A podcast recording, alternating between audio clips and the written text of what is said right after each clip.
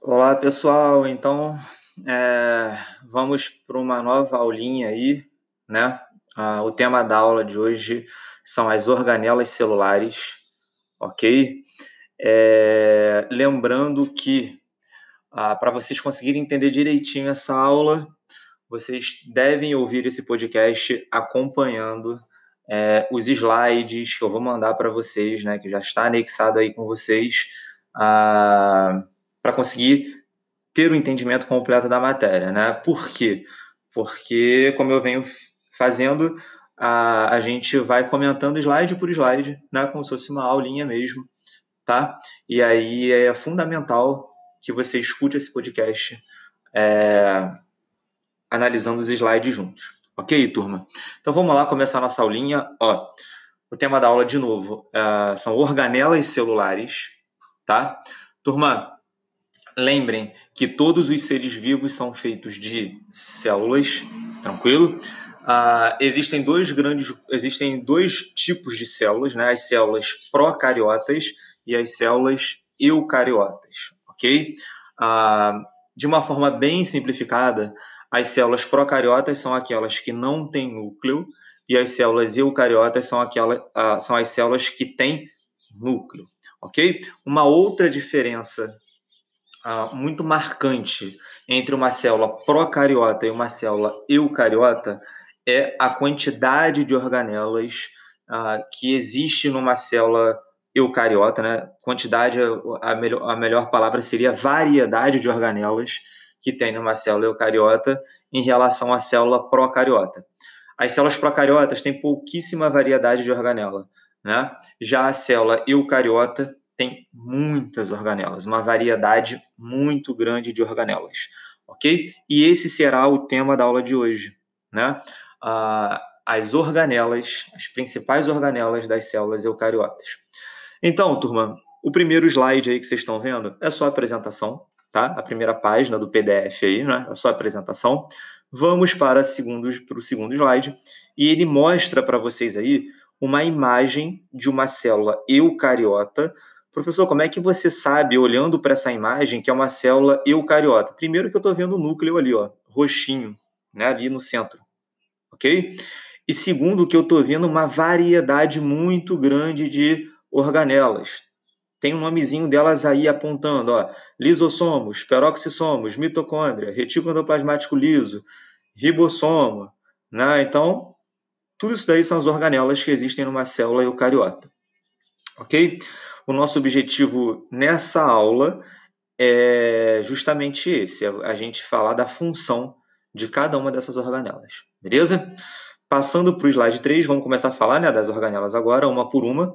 Vamos para o slide número 3 agora.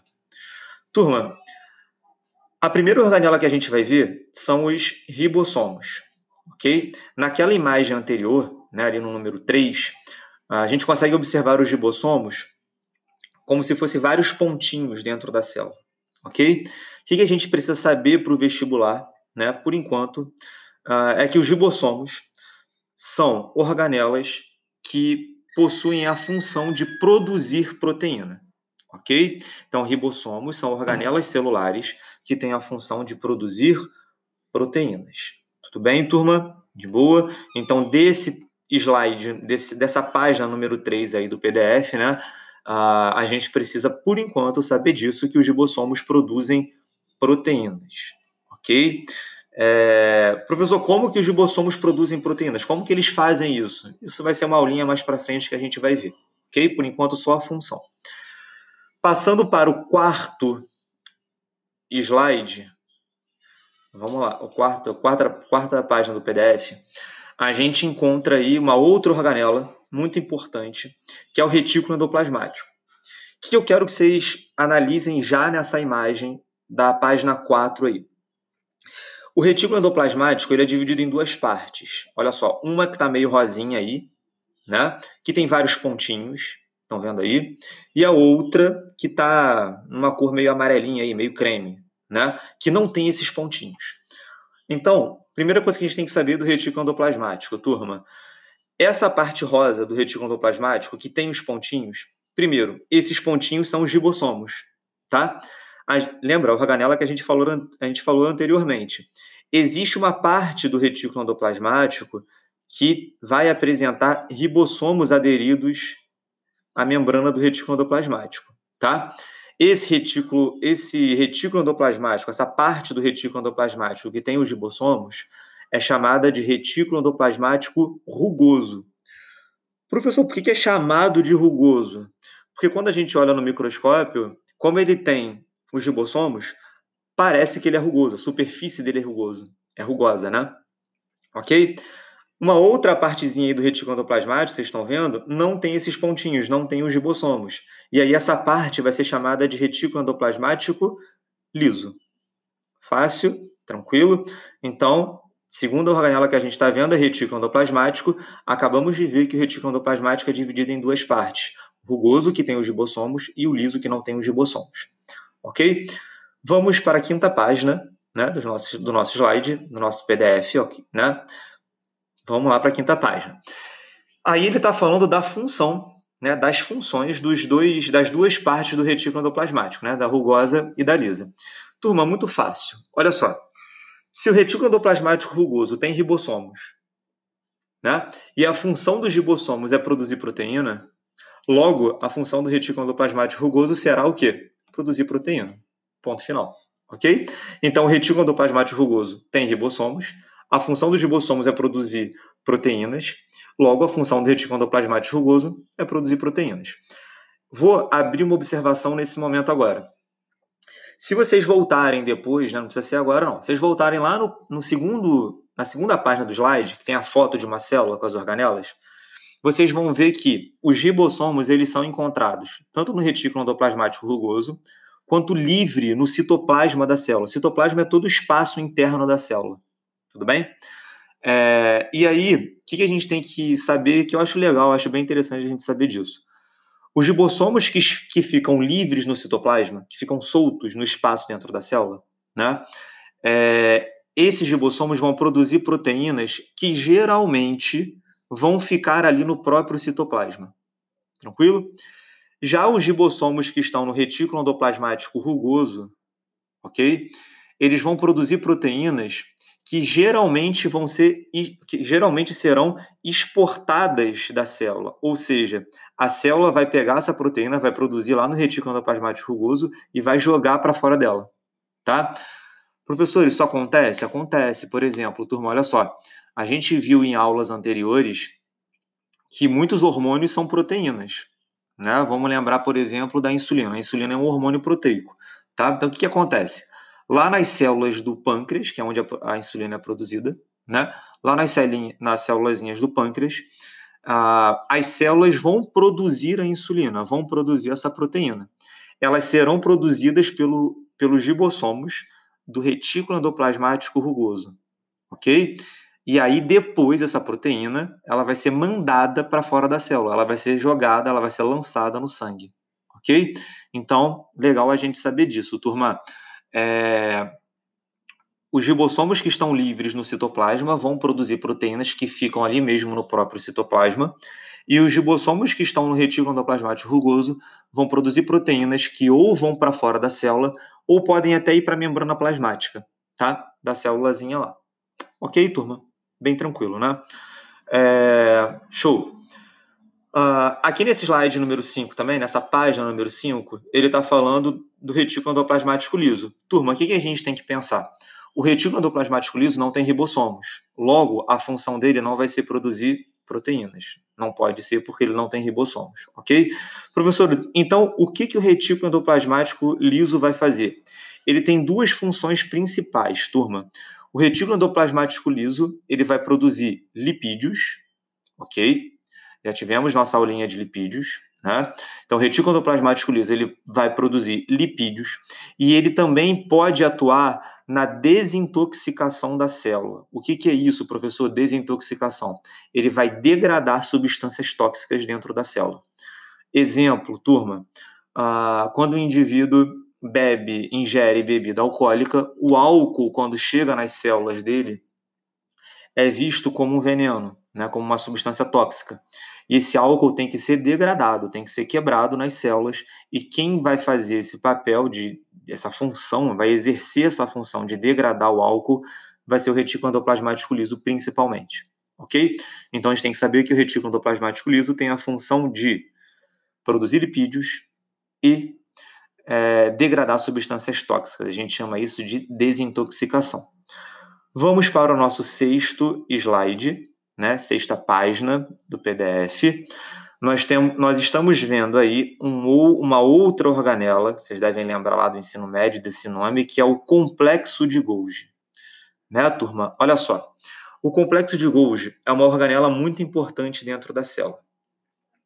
Vamos, aí está vendo a fotinho, né, no slide 6. Vamos passar de slide aqui, vamos para o 7, para a página 7 aqui. Tá, aí tem a função dele aí, né, escrita aí para vocês. Turma, o que a gente tem que saber?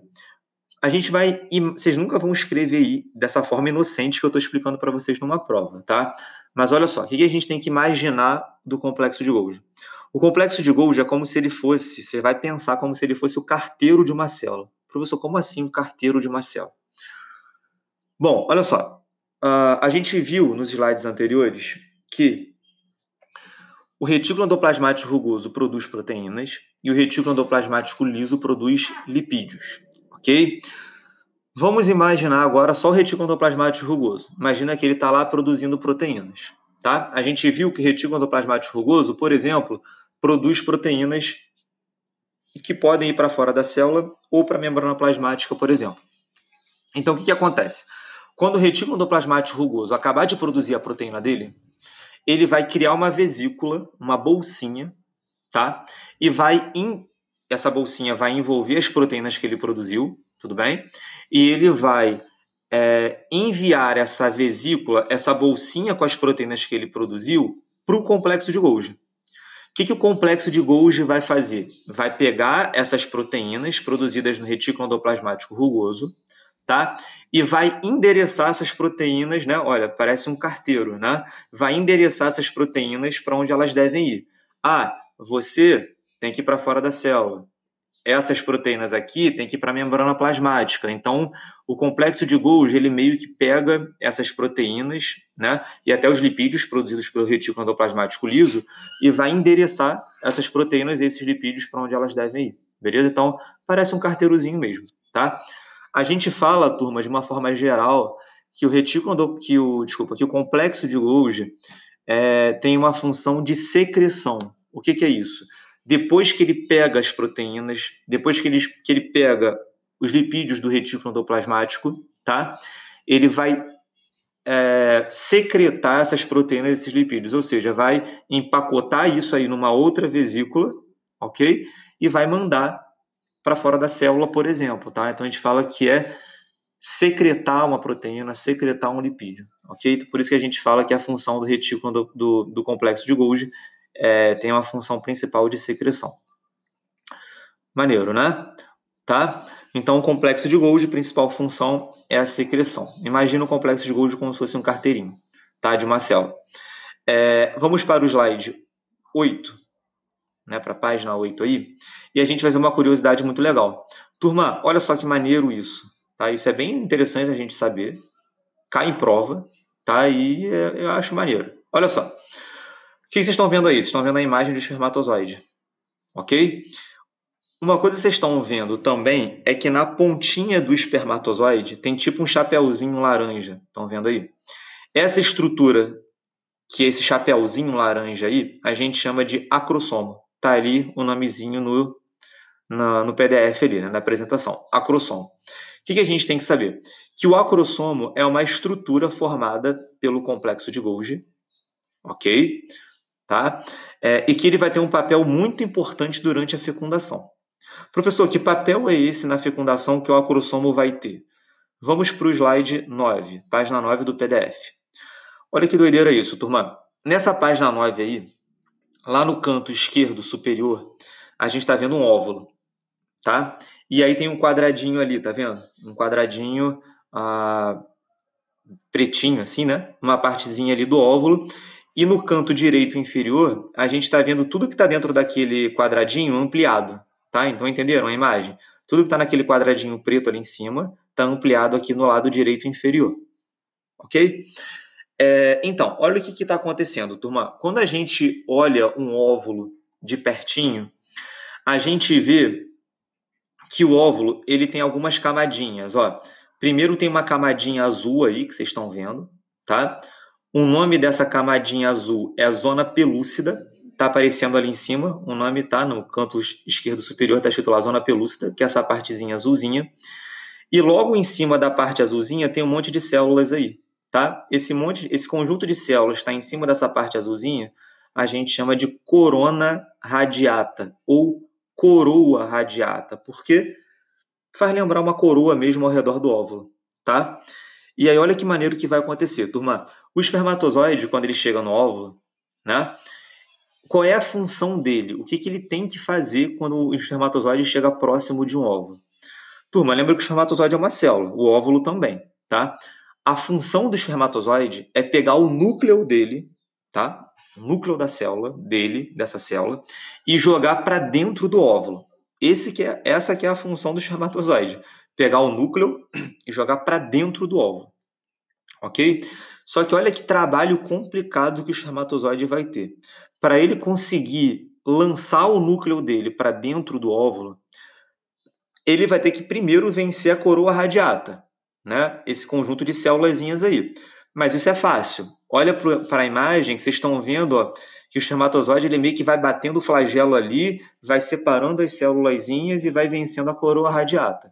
Tranquilo? Então, essa primeira barreira é relativamente fácil. Só que qual é o problema, turma? Quando o espermatozoide chega nessa parte azulzinha, né? Não é tão fácil assim. Tranquilo? Não adianta ele ficar batendo o flagelo toda hora que não vai adiantar de nada, tá? Então, o que, que vai acontecer quando o espermatozoide chegar nessa partezinha azulzinha aí, que é a coroa, a zona pelúcida, né? Quando o espermatozoide chega na zona pelúcida, aí que vai entrar em ação o acrossomo. O acrossomo, turma, nesse momento, quando o espermatozoide encosta na zona pelúcida, o acrossomo vai liberar uma enzima, tá? E essa enzima, ela vai degradar a zona pelúcida. Tranquilo? Professor, eu preciso saber o nome dessa enzima? Cara, eu acho que para a galera da específica, a galera que vai, né, fazer prova específica de biologia, eu acho que é legal sim, tá? O nome dessa enzima tem ali escrito para vocês no próximo slide ali, tá? Fiquem tranquilos. O nome dessa enzima é hialuronidase. Professor, por que ela tem esse nome, hialuronidase? Porque a zona pelúcida ela é rica numa proteína chamada de ácido hialurônico, ok? Então, o que a hialuronidase vai fazer? A hialuronidase vai degradar o ácido hialurônico. E aí, essa zona pelúcida ela vai se desfazendo, né? Porque ela está sendo digerida ali pelas hialuronidases, por essas enzimas. E aí, o espermatozoide, quando vence essa barreirinha, ele finalmente consegue jogar o núcleo dele lá para dentro, ok? Então, notem que a fecundação não é um trabalho fácil. Uma outra coisa legal que a gente entende, sabendo disso, é que aquela história que contam para a gente que o primeiro espermatozoide que chega no óvulo é o que fecunda, é uma mentira, né? Por que que é uma mentira? Porque, turma, se um espermatozoide só chega lá, venceu a coroa radiata, chegou na zona pelúcida. Se um espermatozoide chega no óvulo, ele não tem a quantidade de enzimas necessárias para digerir a zona pelúcida, tá? Então, o que, que tem que acontecer de fato? Tem que chegar vários espermatozoides, tudo bem? Todo mundo ali fazendo um trabalho em conjunto. Todo mundo jogando hialuronidase na zona pelúcida. Aí a zona pelúcida ela vai sendo digerida, até que um espermatozoide consegue jogar o núcleo dele lá para dentro, tranquilo? E aí, depois que esse único espermatozoide joga o núcleo dele lá para dentro, nenhum outro espermatozoide consegue fazer isso, beleza? Então, turma, essa história de que o primeiro espermatozoide que chega no óvulo é o que fecunda é mentira, né? Inclusive, uma outra coisa legal para a gente entender em cima desse esquema é que muitos homens são estéreis por causa disso, né? Ele não consegue produzir a quantidade mínima necessária de espermatozoide para que haja fecundação. Ele produz muito pouco. Então, a quantidade de espermatozoide que vai chegar lá no óvulo vai ser tão pouquinha que não vai ter essa quantidade de enzima necessária para vencer a zona pelúcida até que um consiga lançar o núcleo dele lá para dentro, tá? Tudo isso que eu falei para vocês, turma, está explicado no slide número 10, tá? A hialuronidase, a enzima, essas coisas todas. Beleza? Então, vamos passar do 10 para o 11 e vamos falar de uma organela muito importante também, tá, turma? Olha só, essa organela cai bastante no vestibular. Ó, o nome dessa organela é lisossomos, tá? Turma, primeira coisa que a gente tem que saber, porque todo mundo sabe disso, né? Então, a gente não pode dar mole nessa parada, tá? Se todo mundo sabe, é meio que obrigação nossa saber também. Olha só, a função dos lisossomos, olha a definição de lisossomos aqui. Os lisossomos são vesículas, são bolsinhas, imaginem assim, formadas no complexo de Golgi. Então, olha que legal, o complexo de Golgi forma os lisossomos, tá? E essa bolsinha, né, essa vesícula contém em seu interior enzimas digestivas, tá? Então você tem que imaginar isso. Os lisossomos são vesículas, são bolsinhas contendo no seu interior enzimas digestivas. Turma, não precisa ser nenhum gênio, né? Se os lisossomos são vesículas contendo enzimas digestivas, a função dos lisossomos é fazer o quê? A digestão dentro da célula, a digestão intracelular. E é justamente isso que os lisossomos fazem, tá? Eles vão digerir substâncias dentro da célula, ok? Uma coisa muito legal para a gente saber nesse slide aí, turma, é que lembrem da nossa última aulinha lá, que acho que foi a penúltima aula de proteínas, né? Toda enzima é uma proteína, ok? E toda proteína, toda proteína precisa estar num pH ideal para ela funcionar. Lembra? Que é um pH muito importante para manter essa estrutura terciária. Por que eu estou falando isso? Porque, turma, eu falei para vocês que os lisossomos são organelas que têm enzimas digestivas, tá? Então, essas enzimas, elas têm que estar num pH ideal para elas conseguirem digerir, né? O que elas têm que digerir. E aí, o que acontece? Já vi sendo cobrado em prova de vestibular que o aluno deveria saber que o interior do lisossomo, né, o local onde essas enzimas se encontram, tem um pH ácido, tá? E esse pH ácido é extremamente importante para o funcionamento dessas enzimas digestivas. Tudo bem, turma?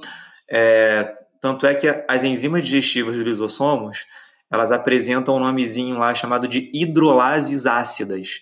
Por que são hidrolases ácidas? Porque elas digerem substâncias num pH ácido. Tudo bem? Beleza? Então, a apresentação de lisossomos é isso. De uma forma geral, que o Enem mais cobra, é só você saber que os lisossomos aí têm a função de digestão. Beleza? Vamos para o slide número 12. Aí a gente está vendo uma imagem que mostra duas coisas. Olha só, turma. A organela azul que está aparecendo lá em cima, tá? É o retículo endoplasmático rugoso. A gente está vendo que aqueles pontinhos amarelos ali são os ribossomos. O que está acontecendo nessa imagem? Olha para a organela azul lá em cima. Vocês estão vendo que está saindo uma setinha do retículo endoplasmático rugoso para o complexo de Golgi, que é a organela vermelhinha ali logo embaixo dele, logo embaixo dela. O que está acontecendo aqui? O complexo de Golgi, o retículo endoplasmático rugoso, que está azulzinho lá, lembra que ele produz proteínas. Ele está produzindo enzimas, que são proteínas, e mandando essas enzimas para o complexo de Golgi. O complexo de Golgi, que está vermelhinho aí, está fazendo o quê? Está empacotando essas enzimas, essas proteínas, né? E ele está formando os lisossomos, né? Então, olha que legal, o complexo de Golgi está mostrando nessa imagem aí que ele forma os lisossomos também. O complexo de Golgi, além de mandar as proteínas para fora da célula ou para a membrana plasmática, por exemplo, ele pode formar os lisossomos, né? Ele recebe as enzimas digestivas do retículo endoplasmático rugoso, empacota essas enzimas digestivas em bolsinhas, né? Em vesículas, e isso é um lisossomo. Tranquilo? O que a gente está vendo também nessa imagem, tá? Então, a primeira parte da imagem a gente entendeu já. A segunda parte está mostrando, ó, olha para o lado direito ali do slide, tem um negocinho verde entrando na célula, tá vendo? Olha o que acontece. A célula está englobando uma substância verde. Essa substância verde está acumulada ali na célula, né? A segunda setinha verde ali está sendo acumulada dentro da célula. E aí, se você seguir essa setinha verde, você está vendo que os lisossomos estão se fundindo a essa substância que ficou acumulada lá, tá? E aí está escrito assim, ó, lisossomo secundário, tá vendo? O lisossomo secundário nada mais é do que isso, turma, é quando o lisossomo se funde ao que foi englobado na célula e começa a digerir o que foi englobado. Aí vocês estão vendo ali a setinha apontando para baixo, ó, vacúolo digestivo. O que está acontecendo ali? Os lisossomos estão digerindo o que a célula englobou. E aí, o que acontece nesse momento? Durante a digestão, várias substâncias estão sendo produzidas, várias moléculas estão sendo geradas dessa digestão, tá? As moléculas que forem importantes para a célula vai absorver essas moléculas, beleza? O que não for importante dessa digestão, olha uma setinha ali, ó, apontando, saindo da célula, tá vendo? O que não for importante dessa digestão vai formar o que a gente chama de corpo residual, tá? É o que não for importante da digestão, e a célula vai eliminar essas substâncias que não são importantes da célula, através de um processo chamado de clasmocitose, que está escrito ali embaixo no desenho, ó, clasmocitose. Tranquilo? Então, uma pequena revisão desse desenhozinho que a gente viu aí, ó. Uma substância verde está sendo englobada pela célula. Primeiro ela fica acumulada, tá vendo ali dentro da célula, está escrito assim, ó, fagossomo ou pinossomo, já vou explicar o que é isso. Então, essa substância fica acumulada na forma de fagossomo ou pinossomo. O lisossomo se junta, né, se une, se funde com essa estrutura e começa a digerir o que tem ali dentro, tá? Que é o que a célula englobou. Durante essa digestão, várias substâncias importantes para a célula serão absorvidas. O que não for importante vai formar o corpo residual e vai ser eliminado da célula através da clasmocitose. Tranquilo? Turma, tudo que eu falei para vocês agora no áudio, para vocês acompanharem essa imagem aí, está escrito aí para vocês no próximo slide, né? Então, ó, tá bem tranquilo, vocês podem até fazer um caderninho com isso, copiando com calma, né? Então, tá tudo explicadinho aí por escrito para vocês nesse slide, ok? No slide 13, né, que é o próximo slide aí depois dessa imagem. Foi? Vamos passar do slide 13 para o slide 14, tá? Estou na página 14 agora. Turma, é importante a gente entender esses nomes aqui, ó. Olha que legal. Tem uma observação aí, tá vendo? E nessa observação está escrito pinocitose e fagocitose. O que a gente deve saber, turma? Pinocitose é quando a célula engloba uma substância líquida, tá? Então, se essa substância for líquida, a gente vai chamar o processo de pinocitose. Então, pinocitose, a célula está englobando e digerindo uma substância líquida, ok? Fagocitose é quando uma célula engloba e digere uma substância líquida sólida, tranquilo? Então, é isso que a gente tem que saber. Pinocitose, a célula englobou e digeriu uma substância líquida, tranquilo? Lembra que essa digestão quem faz é o lisossomo. Fagocitose é quando a célula engloba e digere uma substância sólida. Beleza, turma? Tranquilo? Sim? Isso aí, ó, na página 14 que estamos nessa observação. Tranquilo? Então, galera, vamos lá falar dos centríolos. Página 27, né? Como eu falei, estamos falando dos centríolos. Os centríolos têm essa carinha aí, tá vendo? É uma organela bem diferente também, ela tem essa carinha aí, como se fosse vários caninhos, tá vendo aí? Verdinhos, vocês estão vendo, tá? Cada caninho verdinho desse aí que vocês estão vendo, a gente chama de microtúbulos, tá? Cara, já vi, tipo, prova, tipo UF, aquelas provas muito específicas de segunda fase, cobrando o que eu vou falar agora. Olha só, turma, então, para a galera que é a prova específica, preste atenção nisso. Os centríolos, então, como a gente viu, são formados por esses caninhos chamados de microtúbulos. Olha para esse desenho da página 27 que a gente está vendo aí. Existem 9 trincas, se você contar aí, ó, são 9 trincas de microtúbulos dispostas circularmente, tá? Então, ó, preste atenção aí que eu tenho 9 trincazinhas de microtúbulos dispostas circularmente. Uma vez a prova da UF cobrou isso, tá? Que os centríolos são formados por 9 trincas de microtúbulos dispostas circularmente. Vamos para o slide 28, que é o que vale mais a pena para a gente. No slide 28 está o que eu falei para vocês, tá? Então, já está falado aí o slide 28. No slide 29 é o que é mais importante para a gente.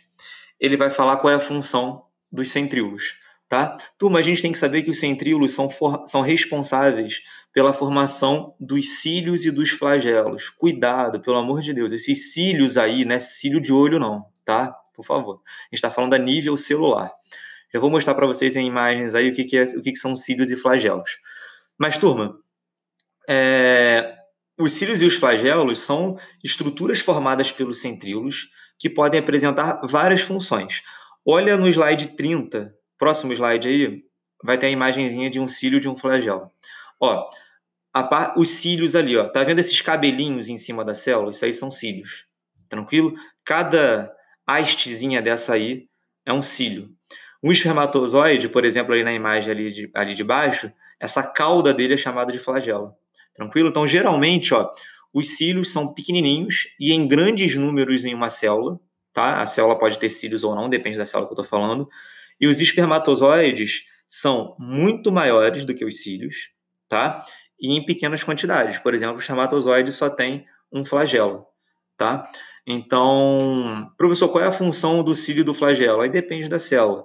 No espermatozoide, por exemplo, o flagelo tem a função de locomoção, né? O espermatozoide vai batendo o flagelo e ele vai nadando através do flagelo.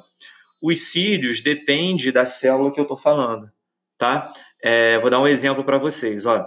Na nossa traqueia, as células da nossa traqueia, elas são ciliadas, apresentam esses cíliozinhos aí. Esses cílios ajudam a remover impurezas que chegam ali na traqueia através da nossa respiração, tá? Então, o ar que a gente está respirando, ele não é 100% limpo, né? Dependendo de onde você mora. Então, se você mora numa grande cidade, o ar é muito sujo até. E aí, o que acontece? Essas impurezas ficam retidas na traqueia, né? Nossa traqueia tem tipo um catarrinho, uma melequinha ali, onde essas impurezas ficam agarradas, ficam presas para não chegarem no pulmão. E aí, esses cílios, eles... Quando essa melequinha, né, que a gente chama de muco, fica muito suja, né, esses cílios começam a se movimentar e jogar esse muco que está sujo para a nossa boca, né, aquela hora do dia que chega um catarro na nossa boca, exatamente isso. Tranquilo? Foi? Nojento, mas isso acontece. Então, por exemplo, na traqueia, os cílios têm essa função de fazer a limpeza, tirar esse muco que está sujo, tá? Para que essa sujeira não chegue no pulmão, Beleza? Passando aí do slide 30, vamos para o slide 31, tá? Isso aí, turma, na moral, uma coisa para a galera mais da específica mesmo, tá? De novo, eu só vi isso sendo cobrado na UF uma vez. Mas o que essa imagem está mostrando para a gente? É o corte de um cílio e de um flagelo. O que a gente está vendo aí? Cada bolinha dessa daí é um microtúbulo, tá?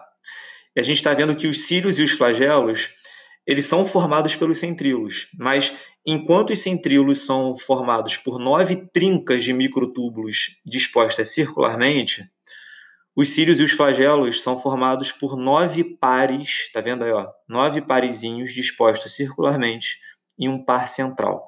A única vez que eu vi isso sendo cobrado foi na segunda fase da UF, tá? Para a galera que quer Enem, eu acho que tem a chance? Tem, mas é praticamente nula a chance de ser cobrado no Enem. Beleza? Do 31, turma, vamos para a página 37 e vamos falar do peroxissomo, tá? O que a gente precisa saber dessa organelazinha? Turma, olha só. Os peroxissomos são organelas que apresentam grande quantidade de enzimas, tá? Eles também atuam, assim como o retículo endoplasmático liso, na desintoxicação de substâncias, tá? Cerca de 25%, por exemplo, do álcool que uma pessoa consome é degradado aí nos peroxissomos, tranquilo? Os outros 75%, quem vai degradar vai ser o retículo endoplasmático liso das células lá, principalmente no fígado que isso acontece, tranquilo? Tá? Vamos para a página 33, que tem uma coisa mais importante aí, que é o que é mais cobrado no vestibular de peroxissomos. Turma, olha só, durante essas reações de desintoxicação que as nossas células fazem, né, lá no peroxissomo, acontece formação de água oxigenada. Água oxigenada, ó, que vocês estão vendo aí, é H2O2, tranquilo? Essa água oxigenada, cientificamente, ela é chamada de peróxido de hidrogênio, tá? O nome científico da água oxigenada. O que a gente tem que pensar? Que essa água oxigenada ela é muito tóxica para a célula. Então, a célula não pode deixar aquilo ali livre, tá? Então, o que acontece, turma? Lá no peroxissomo, olha essa reação química aí embaixo. Existe uma enzima chamada de catalase, tá? Que vai pegar a água oxigenada e vai degradar essa água oxigenada em água e oxigênio. Essa reação química que você está vendo aí embaixo. Tranquilo? Então, cai muito no vestibular isso. Você saber que no peroxissomo existe uma enzima chamada de catalase que degrada a água oxigenada que são formadas na nossa célula durante algumas reações químicas. E essa água oxigenada ela é degradada em água e oxigênio. Tranquilo? Uma curiosidade, né, que na verdade cai em prova bastante também, né, é que a gente também encontra essa enzima catalase no nosso sangue, tá? O nosso sangue tem essa enzima chamada de catalase, né? Ela não está presente só nos peroxissomos, né? E aí, não sei se vocês já fizeram isso alguma vez, mas quando a gente se machuca, culturalmente, né? Algumas pessoas, uma questão cultural mesmo, jogam água oxigenada em cima do machucado, né? E aí, quando você faz isso, você vê um monte de bolinha saindo do machucado, tá? Essa bolinha que está saindo do machucado aí é o oxigênio sendo liberado. Por quê? O que está acontecendo? No seu sangue tem essa enzima chamada de catalase. Quando você joga água oxigenada em cima do ferimento, a catalase vai fazer a reação que ela faz, né? Vai quebrar a água oxigenada em oxigênio. E aí aquelas bolinhas começam a sair, aquilo ali é o oxigênio sendo produzido nessa reação química. Professor, por que faz isso? Por que isso é legal, jogar oxigenada em machucado? Então, porque a gente acabou de ver que se você joga a água oxigenada, vai começar a produzir muito oxigênio através da catalase. E tem um detalhe muito importante, muitas bactérias não suportam concentrações altas de oxigênio. E aí o que acontece se você joga a água oxigenada no seu machucado? A quantidade excessiva de oxigênio que vai ser liberada ali vai matar muitas bactérias que ali estão, né, e vai diminuir as chances de você ter, por exemplo, uma infecção aí no seu machucado. Beleza? Então isso aqui mais cai no vestibular, tem que associar a catalase ao peroxissomo. Beleza? Vamos para o slide 34. Cara, isso aqui é uma coisa que eu vou explicar para vocês depois, lá na nossa aula de neurônios, não vamos nos importar com isso agora, tá? O slide 35 também, a gente vai ver isso na aula de botânica, tá? Mas o slide 35 é só para saber que nas plantas existe um tipo de peroxissomo, né, especial lá, chamado de glioxissomo, então, tá? Não precisam saber muito disso agora, a gente vai ver isso na aula de botânica. E vamos fechar nossa matériazinha aqui no slide 36. Turma, a maioria das células, tirando as células procariotas, né, aquelas células que não têm núcleo, apresenta o que a gente chama de citoesqueleto. O citoesqueleto não é uma organela, tá? O citoesqueleto é um conjunto de filamentos proteicos que uma célula vai apresentar, tá? Então, um conjunto emaranhado de filamentos proteicos que vai ter dentro de uma célula. Essa imagenzinha aí que vocês estão vendo foi uma imagem que fotografou só o citoesqueleto de uma célula. Vocês estão vendo que é um emaranhado de fios, né? Esses fios aí são filamentos de proteínas. E qual é a função do citoesqueleto? Dá forma à célula, tá? Então o citoesqueleto vai dar o formatinho lá da célula, é muito importante para isso. Algumas células elas têm a capacidade de movimentação, tá? Então esse citoesqueleto é um dos fatores que permite a movimentação de células, tá? De algumas células, mas né, não são todas as células que se movimentam, mas algumas células sim. E o citoesqueleto também tem a função de realizar o transporte de algumas substâncias dentro da célula. Então, uma substância ela vai de um lado para o outro da célula através do citoesqueleto, tá? Como se o citoesqueleto formasse uns trilhozinhos por onde uma substância, uma organela, consegue se movimentar dentro de uma célula. Beleza? Para a galera que vai fazer prova específica, o último slide aí, o 37, a gente tem que saber que esses filamentos que formam o citoesqueleto podem ser de três tipos, né? Microfilamentos, filamentos intermediários e microtúbulos, tá? Os microfilamentos, os filamentos intermediários e os microtúbulos são esses filamentos proteicos que vão formar o citoesqueleto. Beleza, turma? Então, ó, uma aula bem grande, né? Falar de todas as organelas não é fácil. Esse podcast aí ficou bem longo, acho que 1 hora quase de podcast. Beleza? Mas é isso, turma. Qualquer dúvida podem postar lá no Google Classroom mesmo, que eu vou responder vocês. Beleza? Façam os exercícios da apostila, isso é o mais importante. Tranquilo, galerinha? Então é isso. Tamo junto, um abraço. Espero que vocês tenham gostado dessa forma de aula. Um pouquinho diferente de vídeo, né? Mas acho que é bastante válida. Tranquilo? Qualquer coisa, deem um feedback aí, tirem as dúvidas mesmo. Valeu, galera. Um abraço. Então, galerinha, vamos agora para a página 15, ok? Já entendemos os lisossomos lá, né? O que é a fagocitose, o que é a pinossitose. Detalhe, turma, antes de ir para a página 15, uma curiosidade, tá? Uma curiosidade que, na verdade, vai ser muito útil para a gente em algumas aulas lá na frente. Turma, olha só, o nosso corpo, ele se defende, por exemplo, de vírus, de bactérias, através da fagocitose, ok? Como assim, professor? Olha só, imagina que alguma bactéria, algum vírus, entra no nosso corpo e o nosso corpo não pode deixar isso barato, porque se uma bactéria entrar ou um vírus entrar no nosso corpo, ele vai começar, essa bactéria ou esse vírus vai começar a se reproduzir e isso vai gerar um problema muito sério. Uma das primeiras coisas que o nosso corpo faz, tá? Para se defender de vírus e de bactérias é a fagocitose. Então, existem algumas célulazinhas do nosso corpo, não precisamos falar delas agora, o nome delas, mas devem ter ouvido falar glóbulos brancos, por exemplo, né? Que fazem isso, vão englobar esse vírus, vão englobar essa bactéria e vão digerir esse vírus e essa bactéria para proteger o nosso corpo, ok? Muitas vezes, na maioria das vezes, cara, elas dão conta do recado e a gente se livra desse vírus ou dessa bactéria. Porém, muitas vezes isso não funciona tão bem assim, né? E a gente acaba ficando doente, porque quando essas células não dão conta do vírus ou da bactéria, o nosso corpo tem que ativar uma defesa mais forte, né? Uma forma de defesa mais forte, que aí vai ser pela produção de anticorpos, que a gente vai ver depois lá nas nossas aulinhas de sistema imunológico, beleza? Mas olha que maneiro isso, tá? A fagocitose, tá, é usada pelas nossas células como uma forma de defesa. Nosso corpo apresenta células fagocíticas, células que digerem e matam bactérias, digerem vírus para proteger o nosso corpo, beleza? Muito maneiro isso, né?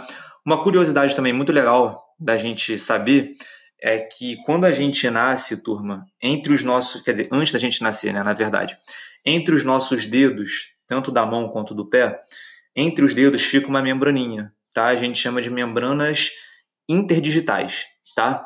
A gente não nasce com essa membrana, né? Mas se você, por exemplo, conseguisse ver um feto lá durante o desenvolvimento embrionário dele, ele tem essas membraninhas.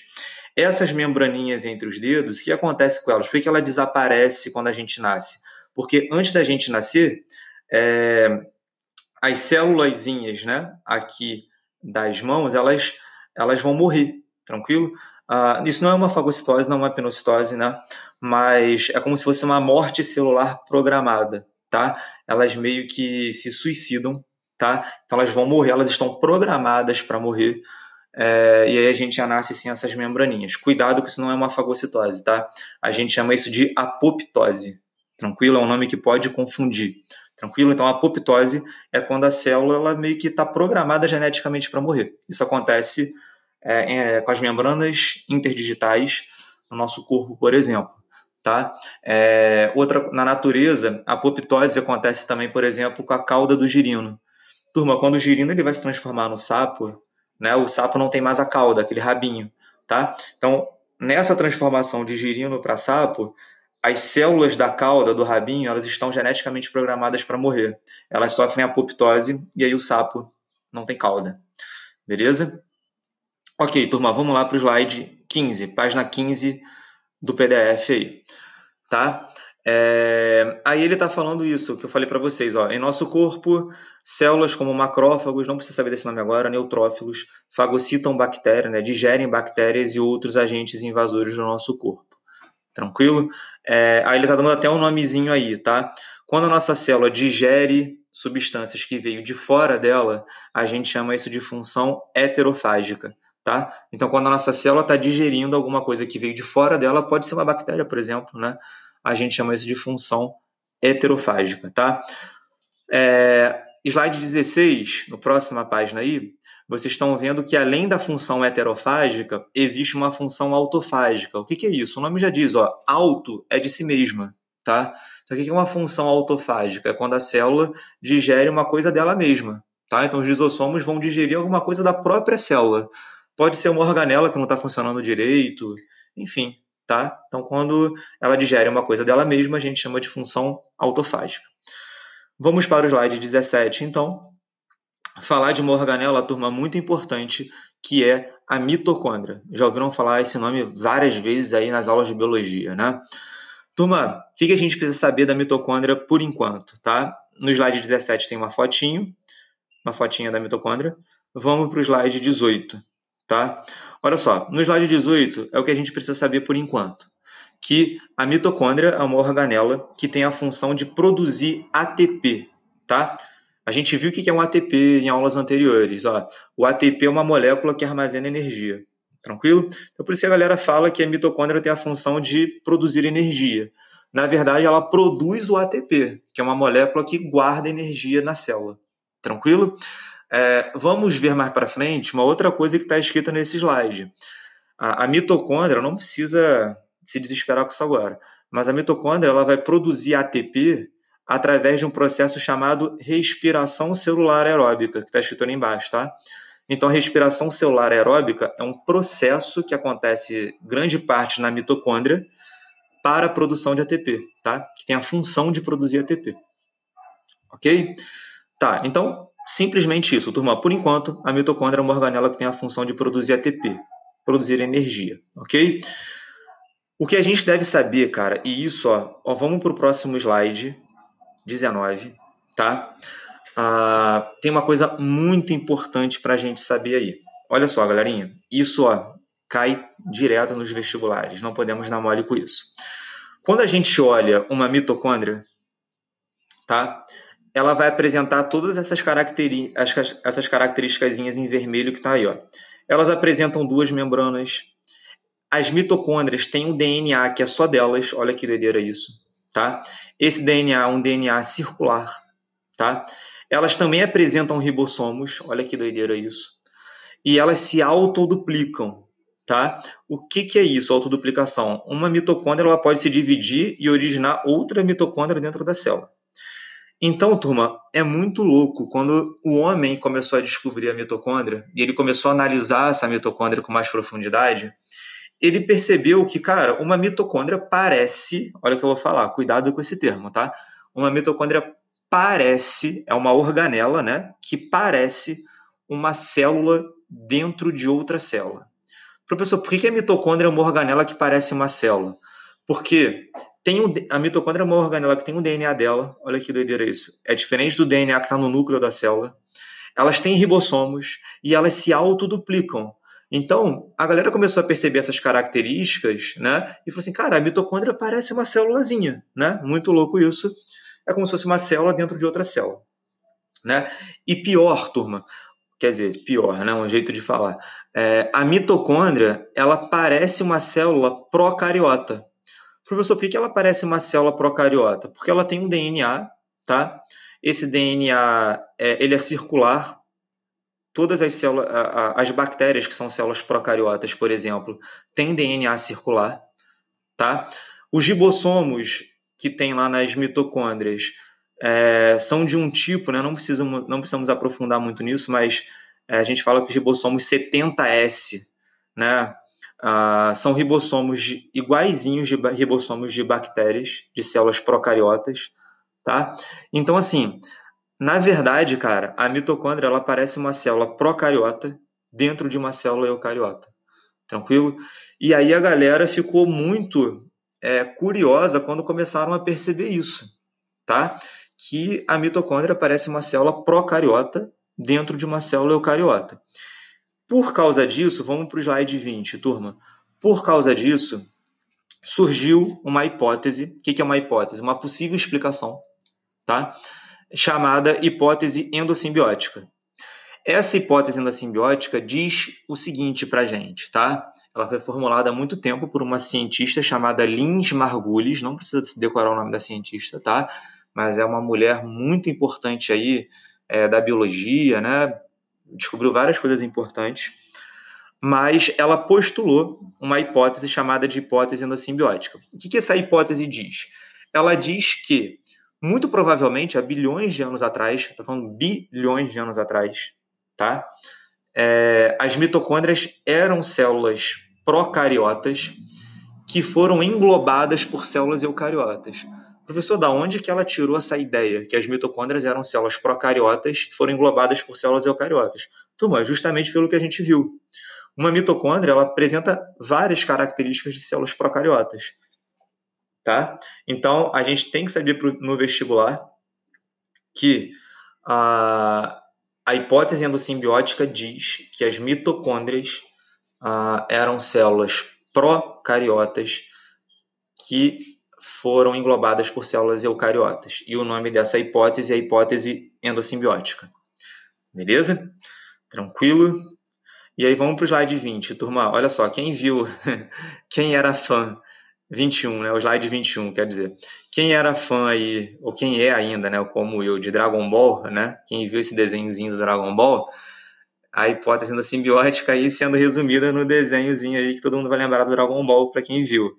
Tem uma célula eucariota aí, maiorzinha, né, que tá meio verde aí, uma corzinha meio verde, e ela tá meio que se fundindo com a mitocôndria, que era uma célula procariota, né, como se fosse uma bactériazinha, e aí agora, ó, a mitocôndria tá dentro dela, tranquila, como se fosse uma fusão aí do Dragon Ball. Beleza, turma? Show? Essa é a página 21, só para dar uma descontraída aí. Vamos para a página 22. Cara, isso também é muito mas muito importante nas provas de vestibular, tá? Olha só, turma, todas as mitocôndrias que uma pessoa, que o indivíduo, né, não necessariamente uma pessoa, todas as mitocôndrias que um indivíduo possui são idênticas às mitocôndrias da mãe dele, mas são completamente diferentes das mitocôndrias do pai dele. Professor, como assim? Olha só, se eu pegar uma célula minha, eu vou achar várias mitocôndrias na minha célula. Tá? Lembra que a mitocôndria é uma organela que tem um DNA dela, tem um material genético dela, tá?